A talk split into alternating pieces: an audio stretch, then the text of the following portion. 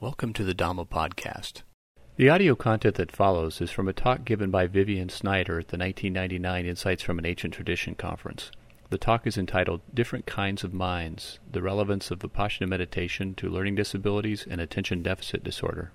The Dhamma Podcast will be updated monthly with additional archives from S.N. Goenka's talks, question and answer sessions, as well as other speakers discussing aspects of Vipassana meditation as taught by S.N. Goenka. This podcast is sponsored by Pariyatti a nonprofit publisher that offers written, audio, and video content, and whose mission is to enrich the world by disseminating the words of the Buddha, providing sustenance to the seeker's journey, and illuminating the meditator's path. For more information regarding Pariyatti, please go to www.pariyatti.org. That is www.pariyatti.org.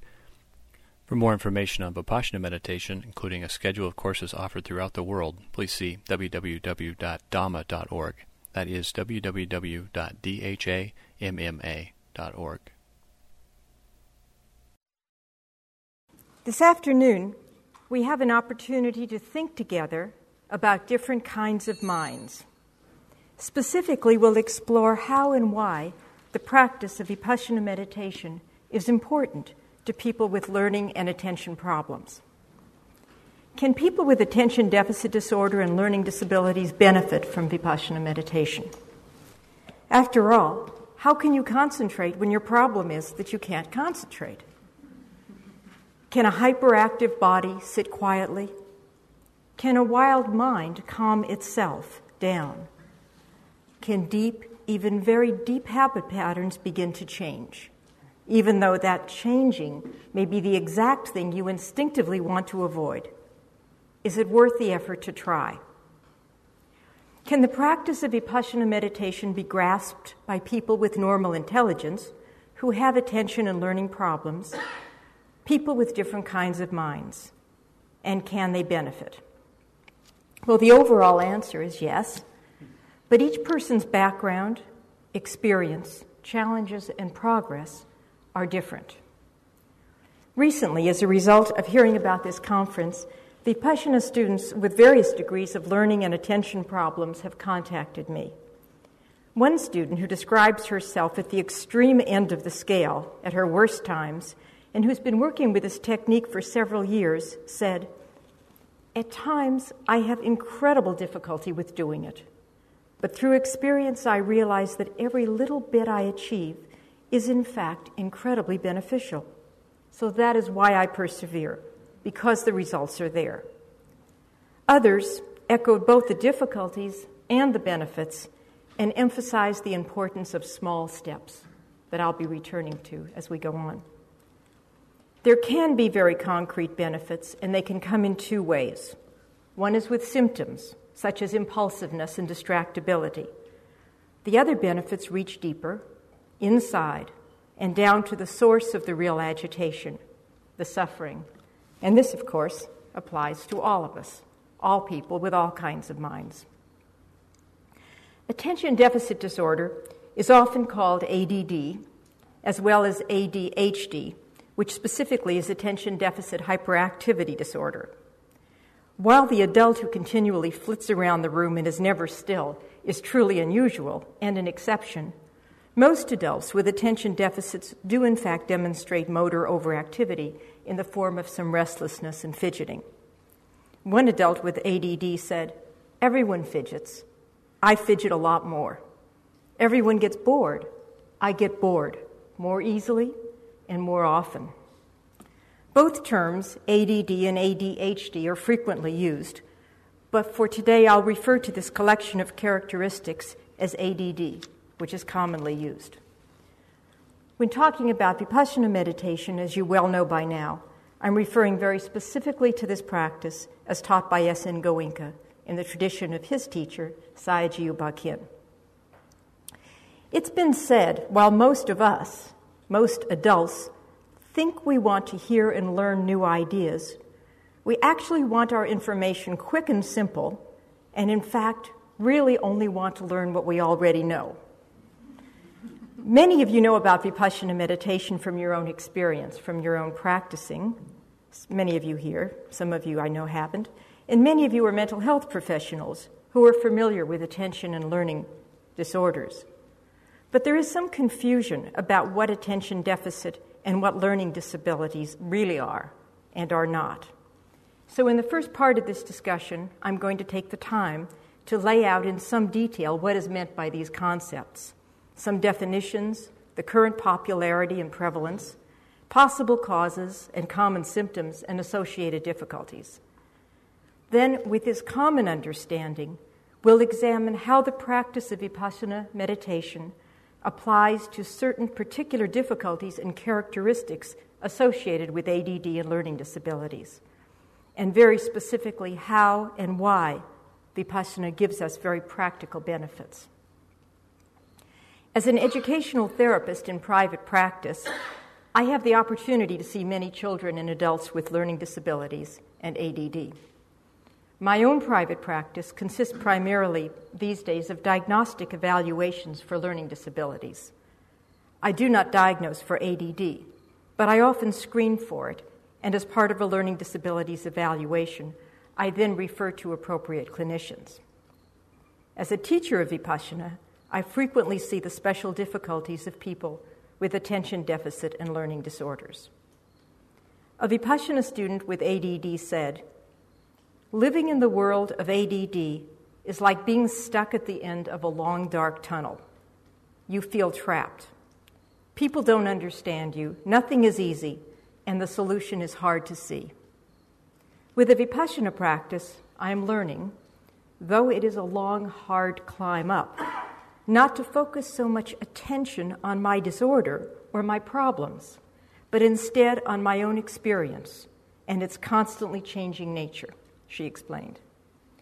Now, most of the people I know with learning disabilities or ADD are children or quite successful adults. However, in the process of introducing Vipassana to people in jails and teaching the women's course there, it's been, become clear that an unusually high percentage of incarcerated men and women have difficulty with attention and learning. And I'll refer back to that. Lucia Meijer, who is the administrator of the Seattle jail, which now has held eight 10 day Vipassana courses, off the cuff estimated that about a third of the North Regional Facility residents have significant attentional problems that interfere with their ability to function by mainstream standards. Other jail administrators have, administrators have estimated a third to one half of the population. Since I know that some of you work in prisons or are especially interested in the effects of Vipassana with these populations, from time to time I'll refer to the special issues that people have in prison who also have learning and attention problems. There's nothing new about this 2,500 year old spiritual and ethical practice of Vipassana.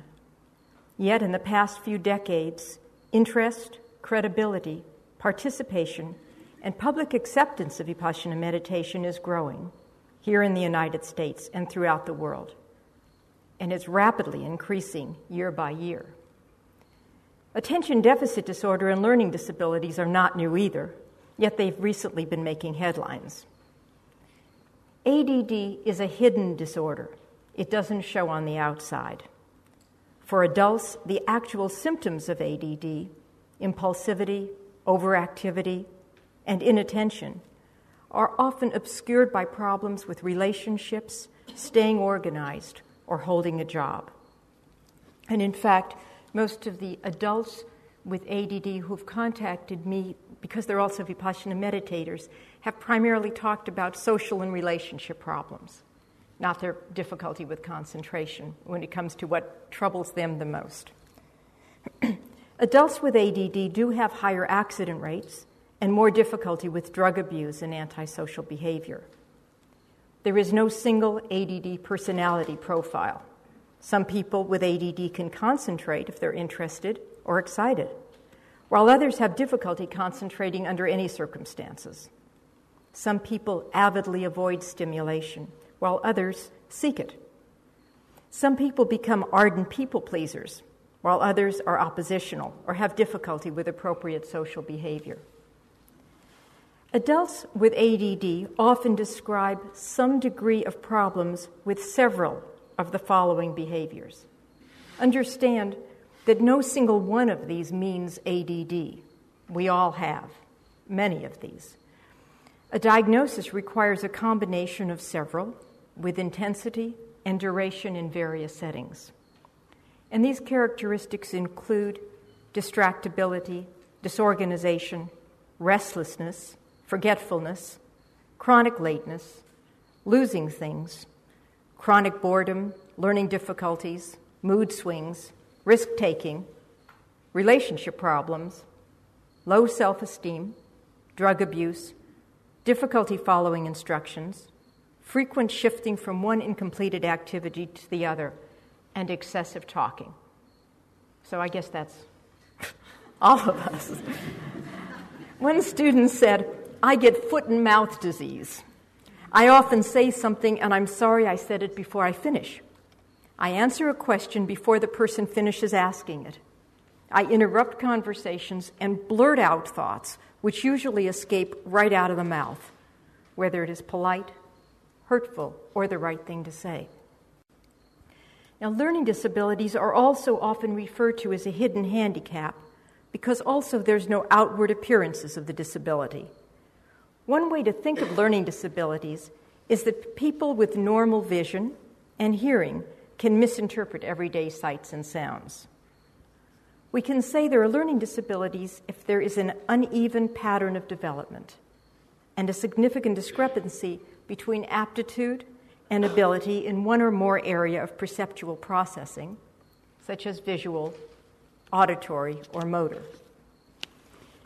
People with learning disabilities often feel different, and in fact, they are different in some important ways which do not show on the outside because they perceive the world differently and they process information more laboriously and more slowly.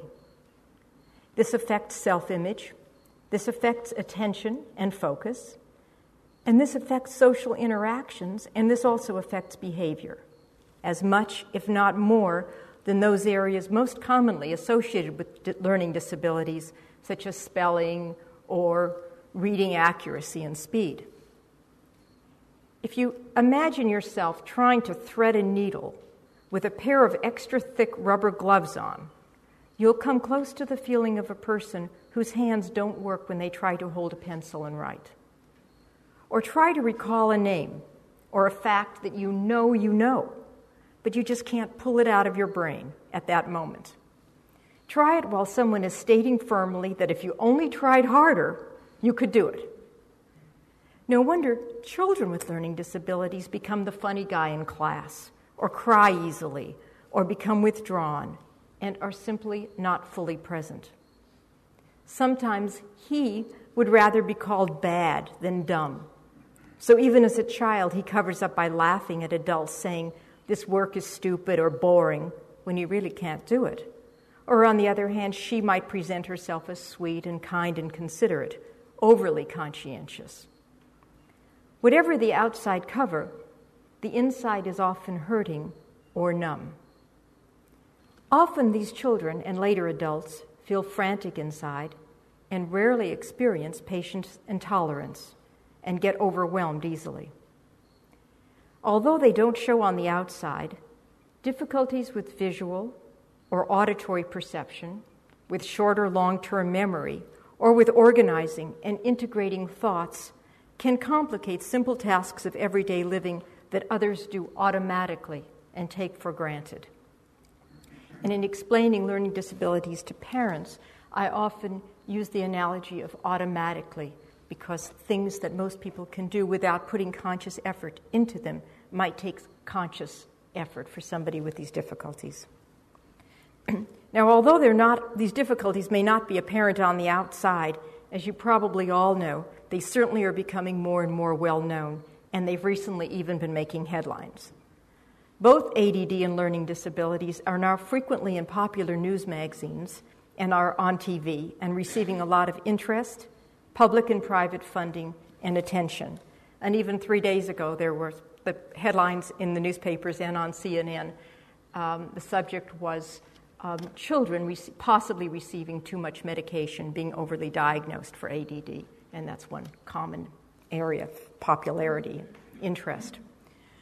It's true, more and more children and more adults are getting diagnosed with attention deficit disorder or learning disabilities.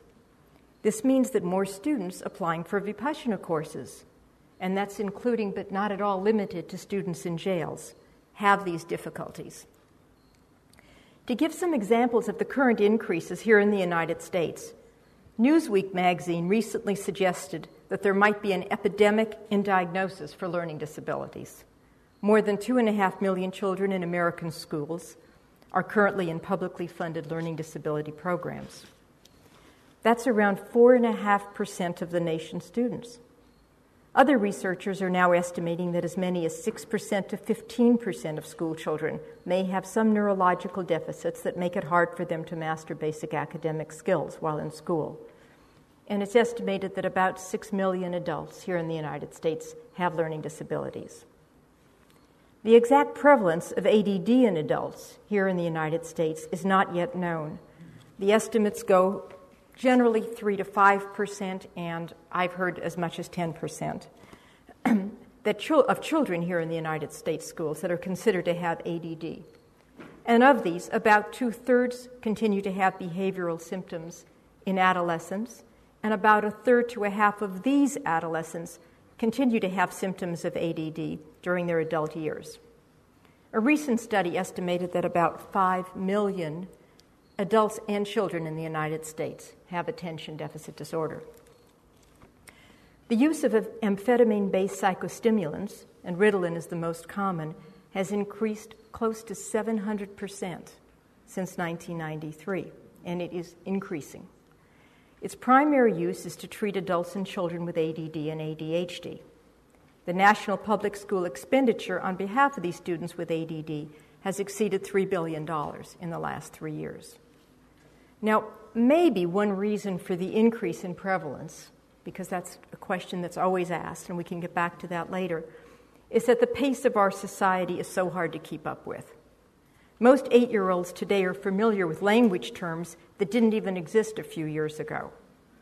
These concepts reflect the country's incredible technology. You know, words like cell phones and software, internet and digital, sound bites, megabytes, bits, and chips that are just common words. But there does seem to be something wrong with this rapidly paced consumer and mechanical culture. There's also the new language of generation gap, latchkey kids, crack and speed, road rage and DUIs, PTSD and ADD. Most people I know, their daily lives are trying to beat the clock. We take time, save time, invest time, borrow time, charge time, steal time, waste time, race against time, and fear that we will lose time. The additional neurological problems of ADD and learning disabilities make it especially hard for people with these difficulties to organize themselves in a hurry. Now, in a 10 day Vipassana course, as you know, as many of you here know, finally there is enough time to just be and to live as much as possible in the present time. Practicing Vipassana is very low tech. There's no special equipment or clothing is needed. And once at the, court, at the course site, you don't go anywhere. You don't have to be better than you are. You don't have to try harder. And you don't have to do anything faster. In a secluded and peaceful place, without email, TV, news, music, reading, or talking, the student's basic needs are cared for. And with nothing external to push against or to cling to, the participants are able to get quieter more honest with themselves, and to deepen and grow in ethical principles, concentration, and the wisdom that comes from personal experience. The language that we use to discuss these difficulties can be problematic. No one wants to be limited by unnecessary labels, yet, even to talk now, we need a commonality of terms so that we can be clear about what we're discussing. In this tradition, stories are often told, so here's a story. After living in Israel, a woman returned to the United States with her dog Max. To practice training, she brought him to the park every afternoon and went over some commands. Now, since Max was born in Israel, He understood only Hebrew directives.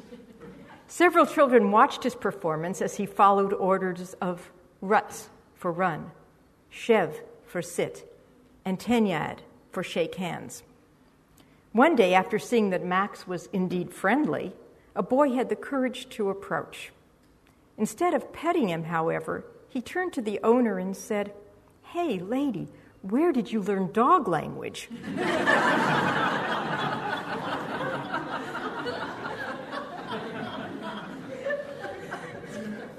so, as I try to further clarify some of these concepts, I'll use people language as much as possible, even with its limitations. While at least the terms attention deficit hyperactivity disorder and attention deficit disorder are generally accepted, that's not the case with learning disabilities. They're called many things, including minimum brain dysfunction, learning differences, learning difficulties, dyslexia, special learning needs, and learning disorders. More than once, I've had parents say to me, sort of proudly, Well, the school says my child has dyslexia or learning disabilities, but I think he's just right brained and very special for that, and they just don't understand him. So these terms do get used and misused very often. Another story. Once upon a time, in another place, there was a baby elephant who heard someone say, Look, there's a mouse. Now, the person who said it was looking at a mouse, but the baby elephant thought he was referring to him. Now, there were very few mice in that country, and in any case, they tended to stay in their holes, and their voices were not very loud. But the baby elephant thundered around, ecstatic at his discovery I am a mouse. He said it so loudly and so often, and to so many people, that, believe it or not, there's now an entire country where almost everyone believes that elephants, and particularly baby elephants, are mice. We don't want to turn baby elephants into mice. But in order to understand the special relevance of Vipassana to learning disabilities in ADD, it will be helpful to understand more about their causes and symptoms. As far as causes, little is currently definitely known about the causes for learning disabilities, and therefore about the increase in prevalence.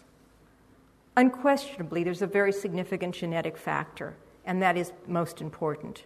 And of course, we're better at diagnosing and at treating these difficulties, and therefore at identifying them. Other contributing possibilities include difficulties before birth, premature births, low birth weights, head injuries, drug and alcohol use during pregnancy, and certain illnesses. Now, research is continuing to study and investigate certain outside factors, but they haven't been conclusive, scientifically conclusive, about environmental elements like air pollutants, allergy, and food additives. And also for ADD, the exact causes are not conclusively known. And again, scientific evidence strongly suggests that in many cases, the disorder is genetically transmitted. It seems to be caused by an imbalance or deficiency in certain chemicals that regulate the efficiency with which the brain controls behavior and a study in 1990 at the Institute of Mental Health, the National Institute of Mental Health, correlated ADD with a series of metabolic abnormalities in the brain, adding further evidence that it is indeed a neurobiological disorder. Like learning disabilities, problems in prenatal development, birth complications, and later neurological damage can contribute to ADD. And at present, there's also little scientific evidence to suggest that environmental factors, dietary factors like food dyes or sugar, inner ear problems, or visual motor problems are the underlying causes. Both learning disabilities and ADD are not isolated disorders. They're often intertwined with each other and with other conditions. For example, people who have ADD might have oppositional and defiant disorder, 60%, anxiety disorder, 20 to 30 percent, or conduct disorder, about 35 percent.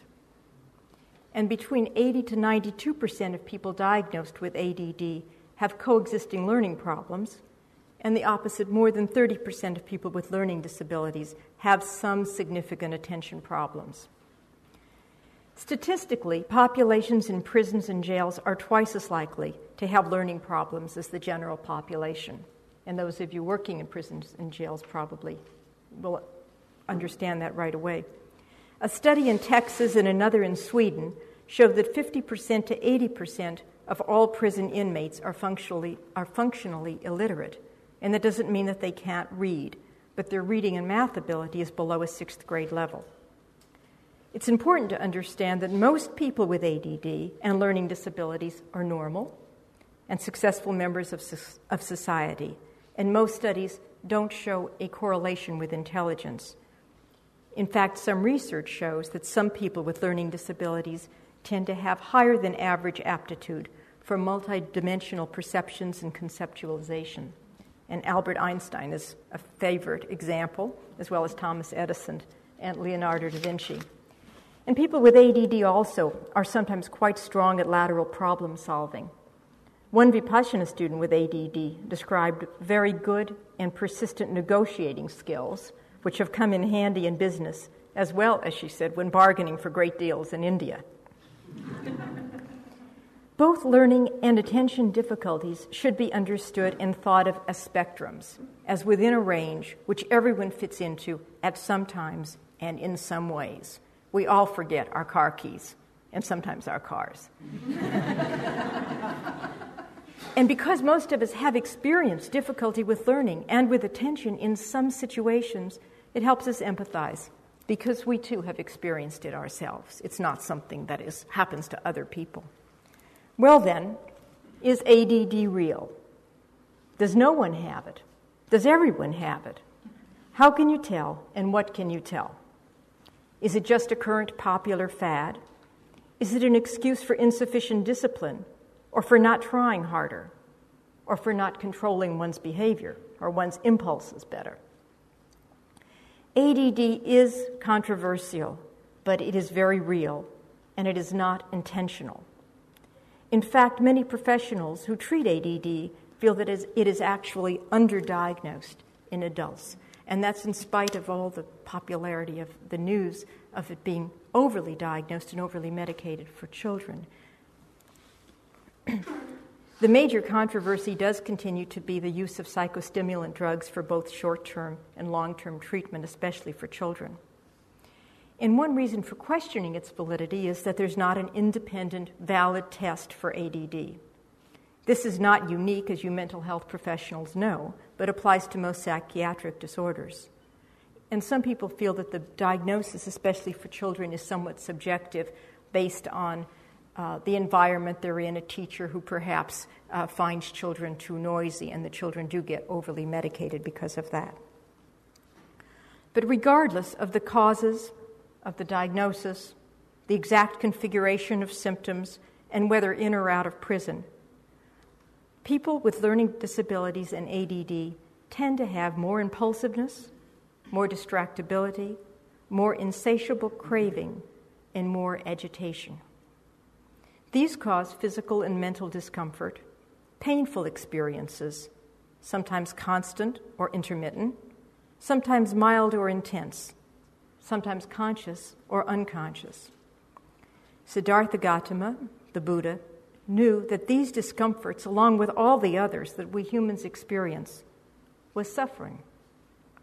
From practicing vipassana, we understand by our, our own experience that all people have discomforts and are suffering.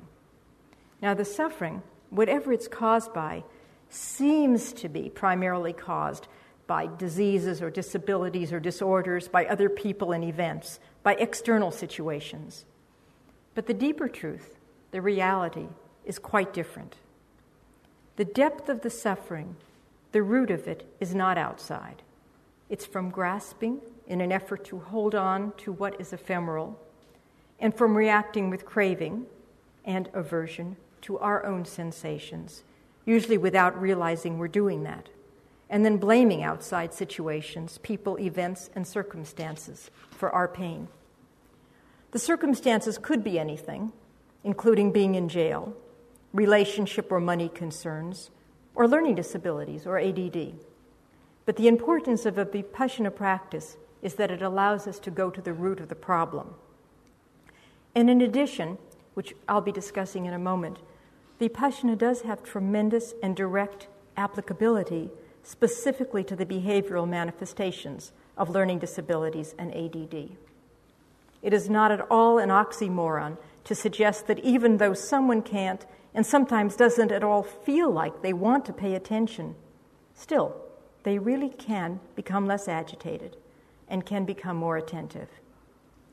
It happens by learning and practicing, at least to some degree, to pay attention to what is the root of the distraction in the first place, which is actually inside.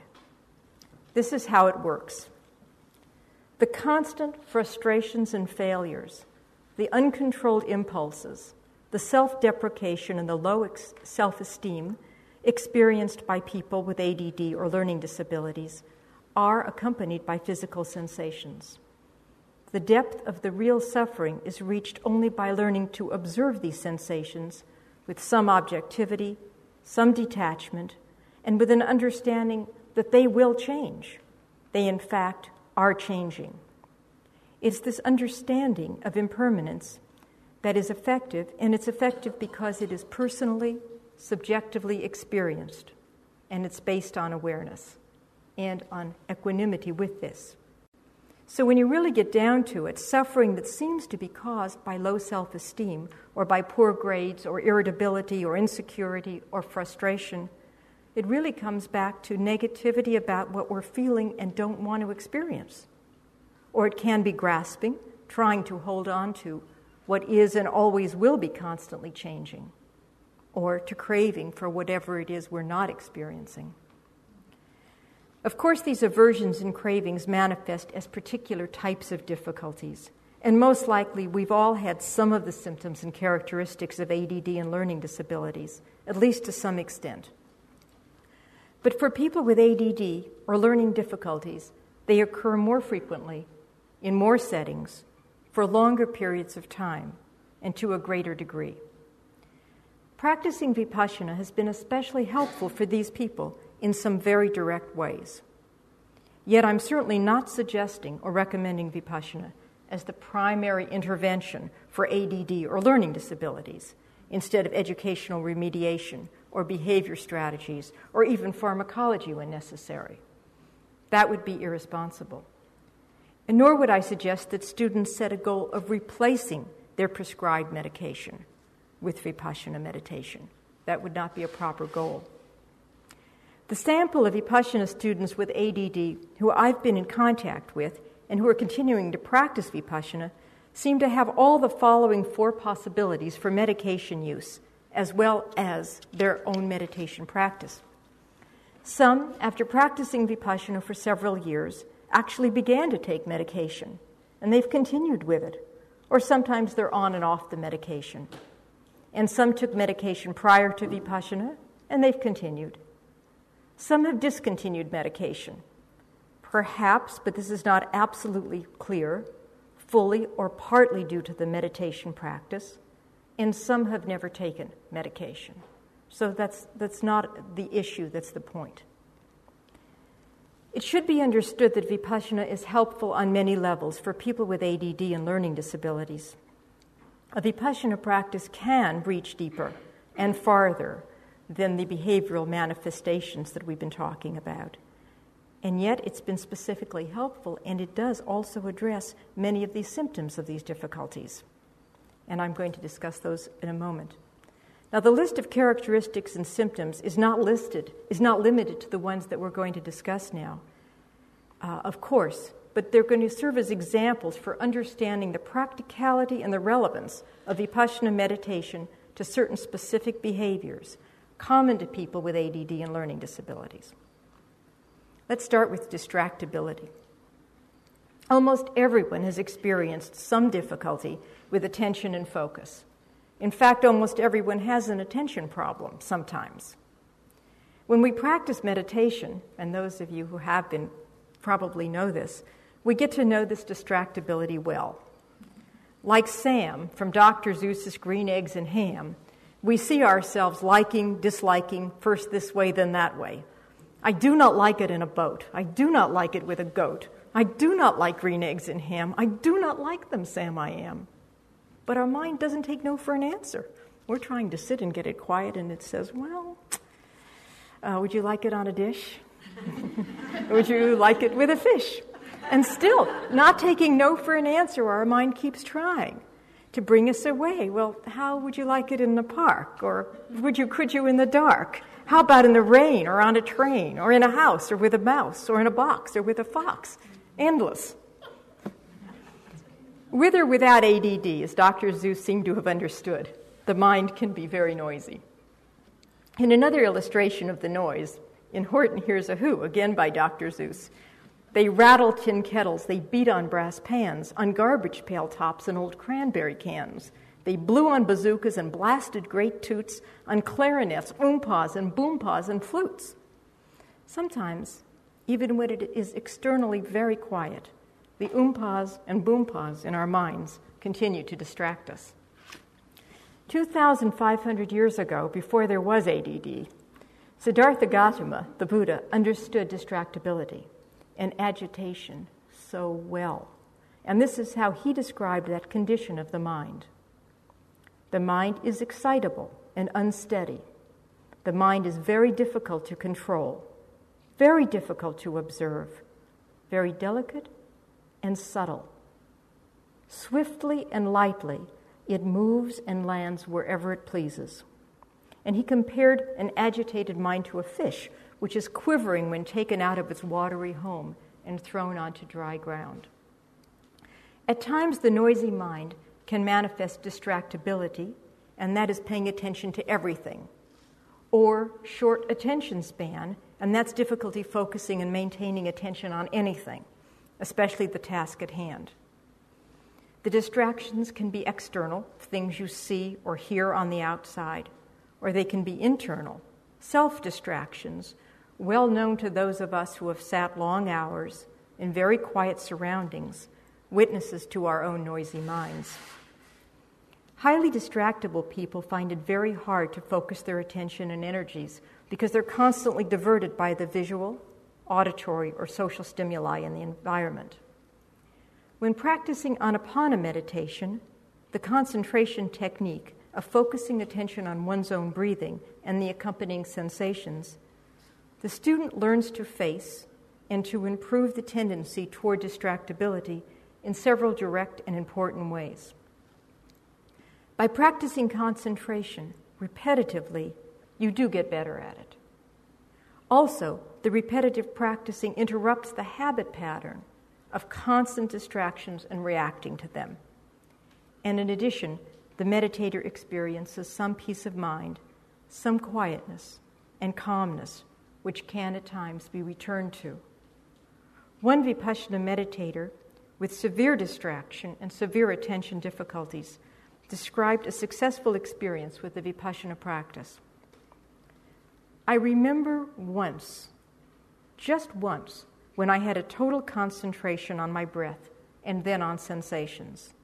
A thought might enter the mind, but I had no interest in it, and it would just disappear. Of course, it never happened again to that degree. And this person then described realizing that within me, even if it is not always available, there is a state of being that is at peace and capable of being perfectly focused. I think we cannot overestimate the tremendous motivation and inspiration that comes with breaking the flow of distractibility, just interrupting those habit patterns. Knowing that something is possible, some inner peacefulness, that it's not just theoretically possible, but it's been personally experienced and is indeed a familiar state, and that means there's every likelihood that one will experience it again. People with ADD and learning disabilities often find that distractibility is frequently combined with a low frustration level. There can be severe reactions to even simple exposures to frustration or ordinary failures and disappointments. A Vipassana student with ADD expressed it as something distracts you, and so you need to react, otherwise, the frustration grows to an intolerable level. And this student spoke of the help from a Vipassana practice by becoming aware of what the frustration actually feels like at the level of bodily sensations. By practicing vipassana, she said, I'm learning to be more self aware of my inner experiences. This is chronically difficult for me because there's constant agitation within, which I've been plagued with all my life, and I'm in the habit of avoiding close up. Practicing vipassana is particularly helpful for a low tolerance for frustration because it gives the meditator a tool to learn to become more relaxed and detached from the agitation. The slow but steady development of equanimity allows one to experience the frustration and to bear it and to see that it, it is indeed possible to tolerate it. Another common characteristic is insatiability. People who are insatiable demand immediate gratification. This is common for people with ADD as well as learning disabilities. And as children, we sometimes refer to them as the MNM kids. Me. Now. More. They're not able or willing to work a task slowly or gradually. They can be extraordinarily persistent in regard to their needs and often appear to be distracted by their constant appetite for things and attention. They tend to be very future oriented and are chronically restless. They have little tolerance for boredom and will often stir up trouble, or at least excitement, to avoid boredom and to create a, new, a significant level of intensity. They have a perpetual hunger for new and novel activities. I just want to get on with it, said one person with ADD who also practices vipassana meditation. I can't imagine sitting on the trust of a, med- of a meditation center where problems are discussed constantly and patience is required to listen to everybody's views and to work toward consensus. ADDers cannot tolerate having to wait to speak by putting up our hands. She said that practicing vipassana has helped her. I still have an automatic aversion, she said, to sitting down and working out solutions, but I can work with it better, and I can work better with others now. I still find working on my own much easier than the discussion process, but at least I'm able to be more patient and more tolerant of the process now. I think we are sometimes all M&M kids, although the degree, the intensity, and the duration are indeed far more for people with ADD. We all crave what's pleasant, and we crave to stop whatever is not pleasant. By practicing vipassana, we gradually understand that we are actually responding to our own sensations of craving, and that in fact we're quite addicted to them. It's the same it's within the same spectrum as people who are addicted to drugs or alcohol. And as you know, many people out of jail and in jails are addicted to these substances. One question we ask when we're interviewing potential jail residents for a 10 day course is What's the longest period in your adult life when you've not been in jail that you haven't used drugs? And the answer is very often not at all, or just a very, very short time. When practicing vipassana, students become more aware of what they're experiencing and therefore of their addictive cravings. Sometimes people become worried. Quite a few of the jail residents with histories of major drug use have said something like this I thought I was all over my addiction. After all, I've been here in jail for six months and I haven't been using. And now, during this meditation course that I'm taking, I'm going through it all over again, wanting drugs, picturing myself using them. Is this meditation making me addicted all over again? And they become quite worried. The teachers can reassure them that, as unpleasant as it is, as frightening as it may be, it is actually a good thing that they're experiencing the cravings. They were there all along, just under the surface, waiting to pop up again when the person was again in their old environment. Vipassana works the same way for all addictions, all cravings, whether for drugs, excitement, or any of the other difficulties experienced by people with attention and learning difficulties. Insatiability, seeking excitement and newness, and habit patterns of distractibility are also addictions.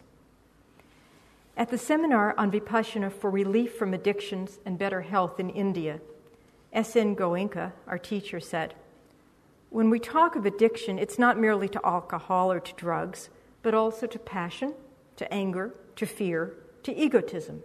These are all addictions. And he clarifies that the addiction, the insatiability, the craving, is actually to a particular sensation that has arisen because of a biochemical flow, a biochemical reaction that comes with the anger, or the fear, or the depression, anxiety, or craving. These habit patterns of craving, these insatiable longings, are very deep. They lie at the root of the mind, and mind and matter are so interrelated that they keep influencing each other. Gerhard Schultz and Urban Studer will be discussing drug addictions more tomorrow morning when they talk about integrating Vipassana meditation and professional addiction therapy.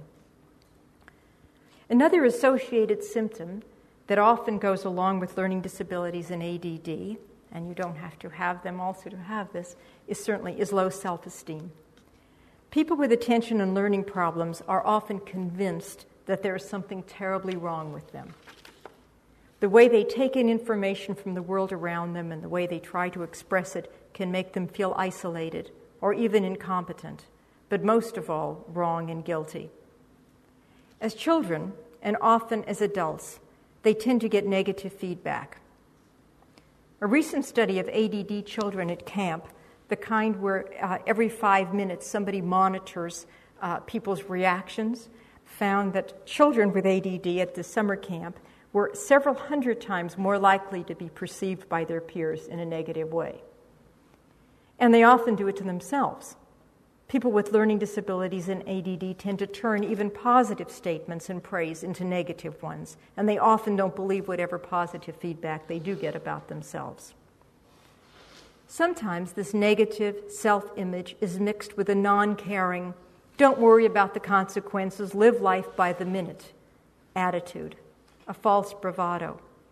And for others, there's a very obvious lack of social and personal confidence, a sadness, a depression, or self imposed isolation. Sometimes a diagnosis can be very helpful.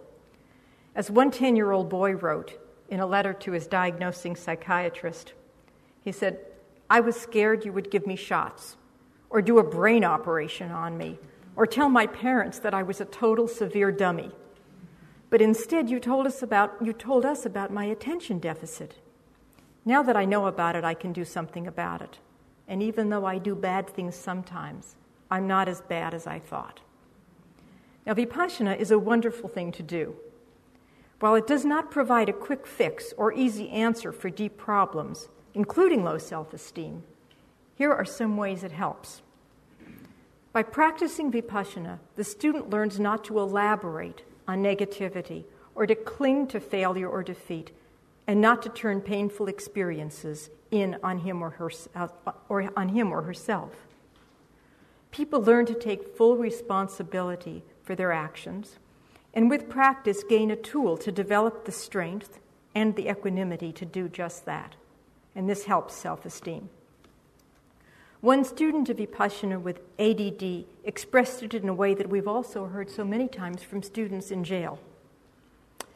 Maybe what attracts me so much to Vipassana is that it's acceptable to acknowledge the negative with the positive intention of coming out of your negativity. And he said that in my first course, for the first time in my life, I acknowledged that it was me that was the problem instead of blaming everyone else. This is possibly the most major area in my life where practicing vipassana has made an improvement. And this comment, in one way or another, is the one most commonly heard at the end of a 10 day vipassana course in jail. Other than, thank goodness. Vipassana's ethical basis also helps with guilt. Many years ago, in a social situation, I heard a woman say, I always feel guilty. And her friend gently replied, Yes, I know, because I used to always feel guilty too. And then I stopped doing things that went against my own sense of moral integrity, and I stopped feeling guilty. And I thought that was wonderful advice. And I decided to follow it immediately and forever. But it was not that easy. I've since learned that few of us can alter our thoughts, speech, actions, and behavior by a mere act of will, not by control. The overwhelming majority need some stepping stones to help cross over the rough currents and the slippery rocks of greed and hatred. And some of us need really good walking sticks and hiking boots with sturdy soles that give us a grip, provide some stability, and help us stay grounded too. And the ground under our feet, the foundation for practicing vipassana meditation, is moral discipline in the form of following basic precepts. Now, these precepts are not commandments imposed from the outside. Instead, they're principles of training that each meditator takes on him or herself through their own initiative. The precepts are formulated with the idea of using oneself as the criterion for determining how to act in relation to others, with an understanding that other people are basically similar to ourselves. This self discipline helps with the development of a healthy ability to concentrate, and a clear conscience also lessens unnecessary suffering from tension, uneasiness, and guilt. Another common behavioral manifestation experienced by people with both learning and attention problems is impulsiveness. A person with ADD and learning disabilities described how the impulsivity affected him socially. I can talk incessantly about irrelevant topics, he said, going off at tangents, which of course seem hysterically funny to me or amazingly interesting, but it excludes everyone else, and it's no longer a conversation. Until quite recently, ADD was either considered bad behavior or completely out of the person's control. But very recently, the understanding of ADD and ADHD has become much clearer. Current neurological research on ADD is also very relevant to the practice of vipassana meditation. Dr. Russell A. Barkley, who's very highly respected and well known for research and writing on ADD, has recently redefined ADD. He has shown that the ability to delay one's response to external stimuli permits the development of the executive function allowed in self control. Now, this is important because now we're not talking about fixed neurological conditions, about bad behavior or labels. We're understanding that this disorder, this attention problem, has to do with difficulty delaying one's response to external stimuli. Learning to do this better at a deeper level results in increased self control in outward behavior and some reduction in impulsivity. So, the implication for practicing vipassana for people with attention problems becomes profoundly clear. Now, of course, since the experience of meditating is very personal and experiential, it is best understood only by the person doing the actual practice and having the experience. But I think some examples and illustrations will give a sense of how vipassana can affect impulse control. The key is interruption interrupting the wandering mind when it is wandering, or in a daydream, or interrupting the urge to act on an impulse. The interruption occurs when conscious attention and effort is made to return to the present moment by paying as much attention as possible, focusing attention on the breath or on the physical sensations within the body. The interruption works like this Have you ever been irritated or frustrated with a small child or perhaps even a pet, and just as you're about to express your anger, or even as you are doing it, the child says or does something that is so funny or so cute that you break out laughing. And then for a moment, you even forgot that you were mad. Some of the anger has dissipated. The flow of the negativity gets interrupted, slowed down, and so its force gets weaker, or perhaps even completely extinguished. A regular practice of vipassana meditation, morning and evening, day in and day out, can help tremendously because impulsive urges get interrupted rather than mindlessly acted on. Trying harder or louder not to be impulsive doesn't work because the impulsive behavior is often not intentional and deliberate. The process is training yourself through observation and repetition over and over with the understanding and determination to pay attention to the sensations that underlie these impulses and to gain equanimity with them. Now, we've been discussing how vipassana can be an effective tool, specifically with distractibility, low tolerance for frustration, insatiability, and low self esteem, and impulsiveness. There are many more behavior characteristics that vipassana is extremely helpful with, such as anxiety, anger, learned helplessness, disruptive behavior, overreactions, and stress. I won't address them in detail this afternoon, or else you might also be experiencing short attention span, restlessness, or distractibility. There'll be time for questions later. Having established that Vipassana is so helpful, should and could everyone with learning disabilities and ADD take Vipassana courses? I think not everyone, but most. First, there has to be motivation, self motivation, and stability. By that I mean some people are just too agitated, preoccupied, or distracted to focus enough in order to benefit. They might not be able to understand and follow instructions or to contain themselves socially and within the course boundary. Some amount of balance and maturity is necessary for living in silence and harmony with others for 10 days. In addition, people must be able to maintain the ethical conduct, which is the foundation for the practice of vipassana. Now, we're often asked, does vipassana work for ADD? And this question is also asked to me frequently by prison staff who are considering having a 10 day course at their facility. Will it work? If by work you mean that after one course at a jail, just for example, there'll be no more recidivism, no more violent outbursts, no more drug use, if by work you mean that people with ADD will have no more of the common symptoms and behavioral characteristics, the answer is, is that a 10 day Vipassana course may only make a slight change in the habit pattern of the mind, but it goes to the root of the problem. As S.N. Goenka says, it is a beginning. And I think it's a very real and a very important beginning. Practicing vipassana has brought tangible results. Recidivism in jail, drug and alcohol use, behavioral manifestations from ADD and learning problems, impulses, and reactions that cause suffering have been reduced. People on the staff of the Seattle jail have been so pleased that they've now committed to having four 10 day Vipassana courses a year there, and the eighth one ended yesterday morning. They report that those who've completed courses are calmer. These are staff members in the jail.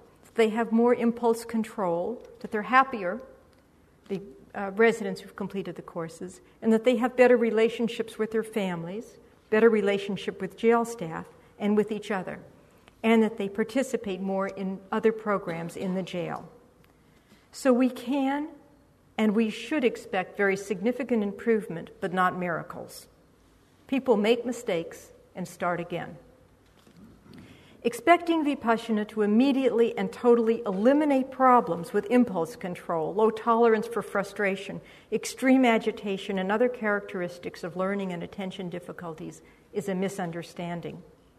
The student does the work by practicing Vipassana and gradually, personally, experiences tangible improvement. A jail resident with ADD expressed it very much like this upon completing a Vipassana course. He said, I never knew I could feel peaceful and quiet inside. I never knew I could feel any peace and quiet. I wish everyone in my family could see me. They wouldn't believe it was me. I want to hold on to the way that I feel today, but of course I know that I can't. Now, at the very least, I know this is possible for me, and I have a tool that I can work with. Many people with learning disabilities and ADD are able to develop greater clarity, calmness, insight, concentration, and to improve their ethics. Many people become wiser. Many people live happier lives. People can benefit very much. Thank you.